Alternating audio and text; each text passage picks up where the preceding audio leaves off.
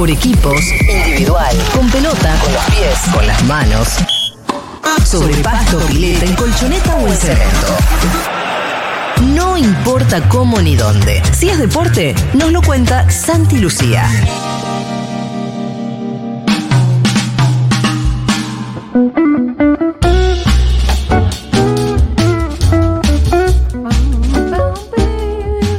Santi Lucía, bien, eh, vamos entonces a festejar el campeonato de Boca.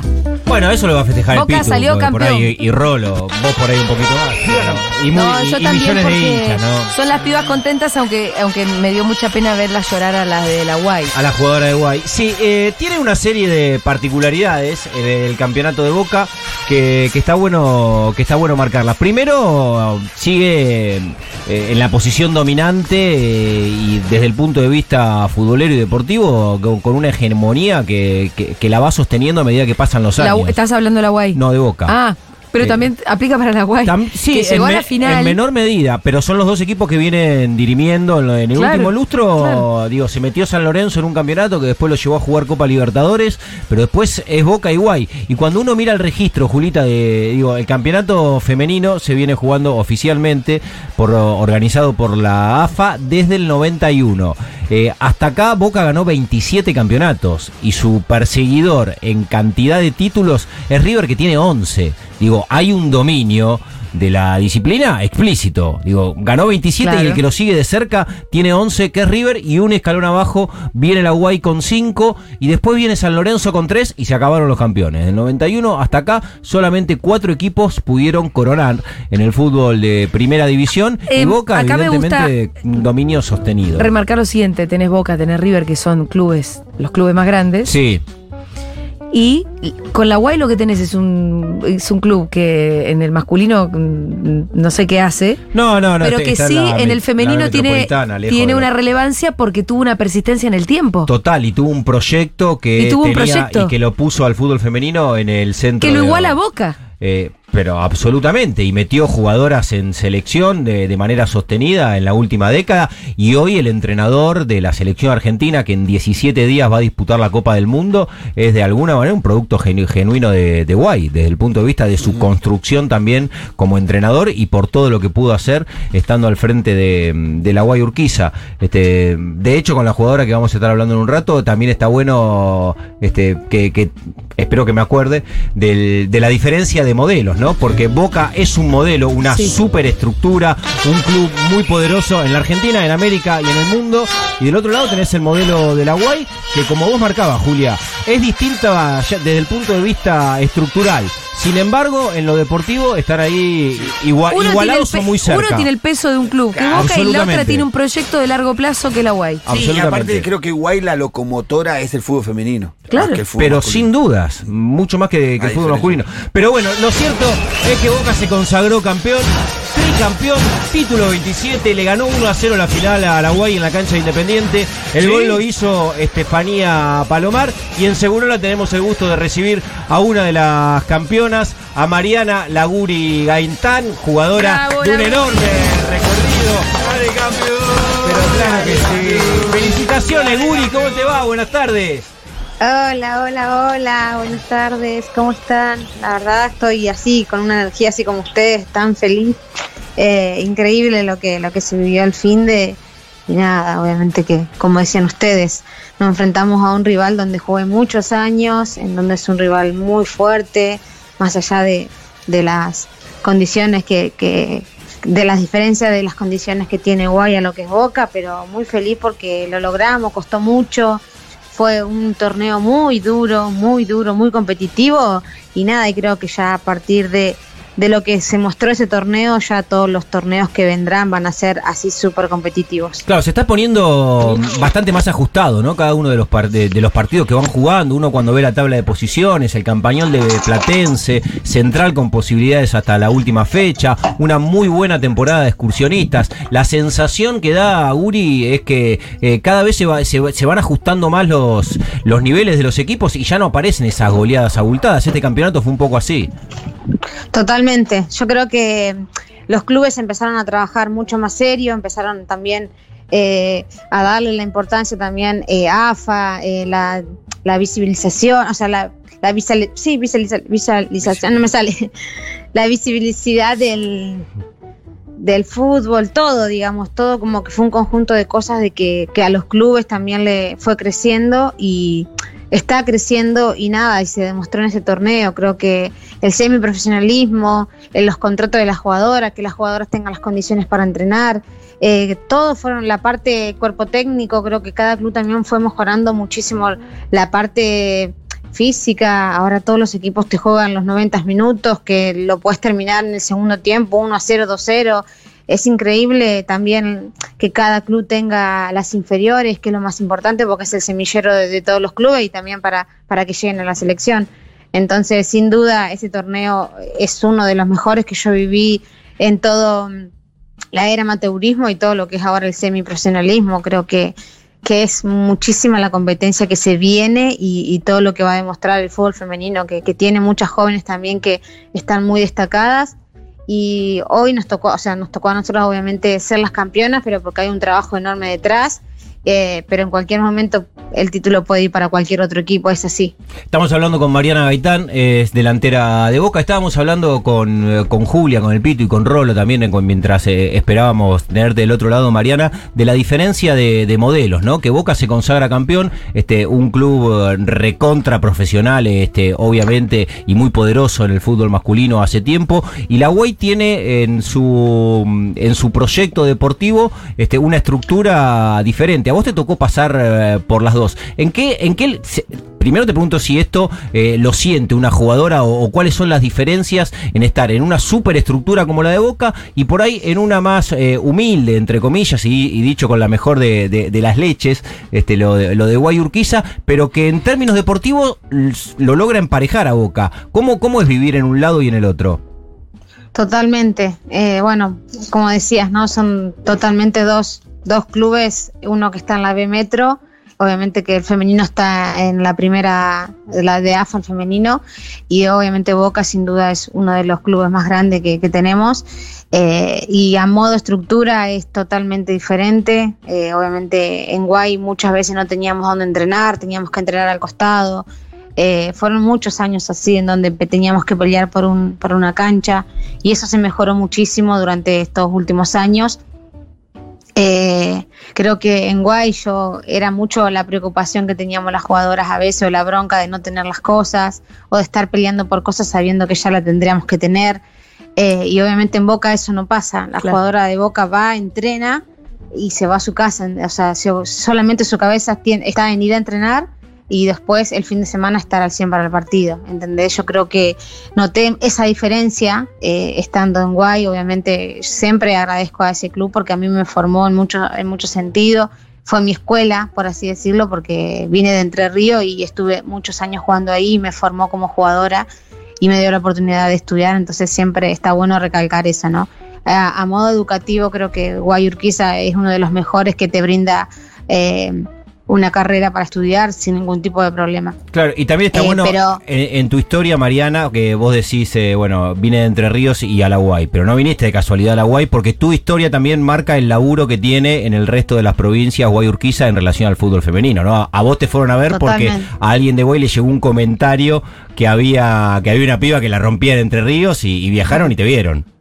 Sí, sí, sin duda, sí. Por eso es como, tengo mucho amor por Guay, por todo lo que viví, porque eh, llegué en una etapa donde no teníamos nada, entrenábamos en Parque Sarmiento. Siempre digo, nuestros arcos eran dos bolsitos y imagínate toda la historia que tengo de, de arrancar de cero con ese club que logramos muchas cosas, pero yo creo que eh, el hecho de estar ahí siempre compitiendo es el grupo, es las jugadoras las que están ahí, ¿no? El querer el querer ganar, ese hambre de gloria, ese espíritu competitivo que nos hacíamos fuerte ante rivales muy, muy grandes, que lo veíamos allá arriba, Boca River, a Sanlo, en ese entonces, ¿no? Entonces creo que más, y obviamente del cuerpo técnico, de la manera de trabajar, de exigirnos, de querer más, está bien, chica, no tenemos la cancha completa, tenemos un cuarto, bueno, hagamos reducido, hagamos presión, cosas así que también uno eh, aprende de eso, ¿no? A, a no tener esas cosas y a trabajar con otras. Mariana, Eh, sí. Estaba pensando en la temporada de, de Boca en el campeonato y es inevitable cuando uno mira en el espejo retrovisor hace poquitos meses el superclásico que se jugó en la cancha en la bombonera y vos hiciste un gol y tu- hiciste un gol en un superclásico con todo lo que eso significa y se lo fuiste, se lo fuiste a gritar a, la autoridad del club. Estaba, estaba Román viendo el partido en el palco y fuiste con una dedicatoria especial. ¿Qué, ¿Por qué eso y qué significa Román Riquelme para vos, Mariana? Fue, no, no, fue terrible. Yo lo soñaba hace muchos años a eso, ¿no? Sin ser jugadora de Boca y sin estar en Boca, ¿no? Estaba en Guayurquiza. Y el año pasado que nos tocó enfrentar, yo estaba haciendo la entrada en calor con Guay y miraba el palco donde estaba Román. Y tipo, en un momento dije, en algún momento voy a estar en Boca y te voy a ver ahí y te voy a dedicar un gol. Tipo, en mi cabeza, ¿no? Quedó ahí. Y bueno, por cuestiones de la vida deportiva, de los sueños y todas esas, y todas esas cosas del universo que, que uno sueña, eh, se, me, eh, se me dio la oportunidad de venir a Boca. Eh, y nada, yo dije, la oportunidad que tenga cuando juegue en la bombonera voy a hacer un gol, sea contra River o cualquier otro y esté Román. Obviamente que fue un sabor distinto porque era el superclásico, ¿no? Entonces, nada, estaba convencida, soñé que iba a ser un gol y que se le iba a dedicar a Román. Y nada, también eh, es un amor muy, muy profundo porque mi madre era muy, muy fanática de él. Yo, ella hablaba de fútbol y yo estaba al lado de ella mirando los partidos. Yo decía, ¿por qué habla, habla tanto? Como, me, como que por momentos sentía celos que mi mamá lo amaba tanto, Román. Y digo, acá estamos tus hijos también, tipo, ¿Quién es "Ey, este señor?" Dale. Entonces, claro, entonces, dale, vieja, o sea, todo bien con Román, pero ¿entendés? Como, pero no, ese, ese amor que, que le tenía a mí me lo transmitió muchísimo y, y nada, siempre dije que el día que, que yo pueda, que, esté jugando al fútbol, a la pelota, le voy a dedicar un gol a él y se lo voy a regalar a mi vieja que, está en el cielo. Así que nada, increíble porque lo soñé lo, y lo, lo pude cumplir y, y nada, y todo lo que uno se propone hay que, hay que hacer de todo, hay que trabajar duro para, para lograrlo, porque yo creo que es eso, ¿no? Más allá de que tenemos cosas, que nos pasan cosas, que eh, no nos salen las cosas, o, o miles de factores que pueden influirnos y las cosas no van mal, bueno, hay que, hay que seguir, no queda otra. Entonces, siempre digo que, que la convicción y lo- los valores que tiene cada uno lo llevan a, a cumplir muchas cosas y nada, estoy muy feliz por haberlo logrado. Sí, no lo aclaramos, pero lo que hiciste fue el topollillo, que, eh, que de alguna manera le cambiaste el significado porque tanto Román como Messi lo habían hecho de forma más provocadora. Claro. A Macri en su momento, a Van Gaal, pero vos lo, lo hiciste como Ahora ya, ya era como una especie de. en plena admiración. Claro. Se como un sticker de claro, Román. Sí, si no se pica, ¿sabes qué? Se picaba, se hacía un líder, no, no, no, no, fue como un festejo más como de admiración, de, obviamente también por mi vieja y, nada, sin duda después cuando hablé con él, que me abrazó, yo no podía ni hablar, estaba muda, chicos, cuando se acercó él y vino y no, no hablaba, lo miraba nomás, tipo, y eh, agradeciéndome por el saludo, me regaló su camiseta firmada y nada, es terrible, terrible lo que, lo que genera el fútbol, ¿no? Y lo que lo que uno, cómo se apasiona, ¿no? Lo- los sentimientos que, que genera cuando uno hace lo que ama eh, y que obviamente sabemos toda la lucha que hay de fútbol femenino y, todo lo que estamos logrando ahora y, te llena de, felicidad y de satisfacción saber que no teníamos nada y que de a poquito fue creciendo todo, ahora es algo que hay que vivirlo y disfrutarlo más que nada. Mariana, ¿qué crees que necesita el femenino para seguir creciendo? Eh, obviamente que más profesionalismo, ¿no? Eh, más, más canchas, más eh, fútbol todos los fines de semana, más que, vayamos a jugar a los estadios, que la gente vaya, inferiores en todos los clubes, más contrato, eh, todo. Yo creo que todo, con, o sea, todo, todo que sea para que la disciplina crezca, para que poner las inferiores, para que tengamos una buena competición eh, en, años, que Argentina, la selección también le vaya muy bien a la- ahora en el Mundial, sino también las futuras generaciones que vengan, que ya seamos como una potencia, porque podemos hacerlo, es cuestión de trabajo y de tiempo y, y de tener las jugadoras, que están, que hay jugadoras, solo que es, es- es trabajo y es eh, también parte de la de AFA, de, de todos los clubes, ponerse a laburar. No puede ser que hoy en día haya equipos que no tengan todos los días una cancha para entrenar, no puede ser, ya no, ¿entendés? Ya estamos en la, en la era de- del semiprofesionalismo o profesionalismo y no pueden faltar canchas, no pueden tener un vestuario, que no haya una, una ambulancia. Si no es como que retrocedemos 10 años atrás y creo que no, no queremos eso, ¿no? Así que creo que, que sabemos todos eh, lo que, lo que hace falta y bueno, es cuestión de que, que AFA y que toda la gente de, FIFA también, todo, es un trabajo de todos, ¿no? Que, que el fútbol femenino siga, siga creciendo. Mariana, por toda la, enu- la enumeración que haces, ¿Crees que, y esto lo, lo- lo digo más eh, hacia las jugadoras, eh, no, no por lo que pasó eh, hacia el exterior, que Maca Sánchez no tuvo el reconocimiento que por la magnitud de lo que co- consiguió eh, se merecía? Sí, sí, yo creo que sí, que, o sea, para mí debería haber tenido obviamente mucho más repercusión, mucho más reconocimiento. Sé que tal vez eh, por otros factores que la verdad que no sé cuáles serían, eh, eh, no, no se dio así, pero nada, ya sabemos que la gente que la conoce a Maca y toda la... eh, eh, muchas del fútbol femenino que las conocemos y la gente que la quiere sabe, sabe lo que es y todo lo que habló tal cual es así, porque es así. Eh, y nada, y sé que también a ella no, en un momento no le fue muy bien con todo lo que pasó y, eh, y nada, y como hace poquito también dio una nota y siguen faltando cosas y van a seguir faltando y bueno, es cuestión que también se siga trabajando para eso, se siga demostrando, ¿no?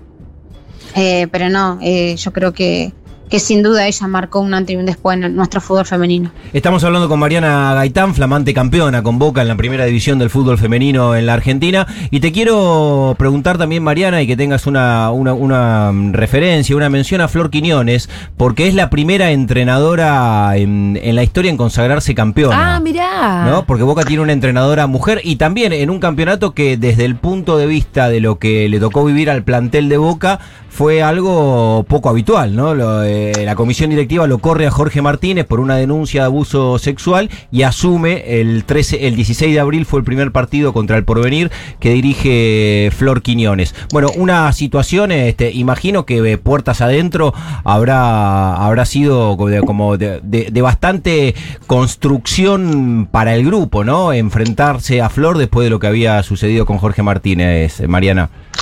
Sí, sí, sí. Eh, la verdad que la llegada de Flor eh, nos generó, nos generó mucha tranquilidad y creo que también todas las nuestras jugadoras o todas nosotras pedíamos que tal vez eh, si pueden tener una técnica mujer, sea Flor o cualquier otra, eh, por, por el hecho de que nada, que también necesitamos más mujeres en el mundo del fútbol femenino, obviamente que estén capacitadas, que sé que hay muchísimas.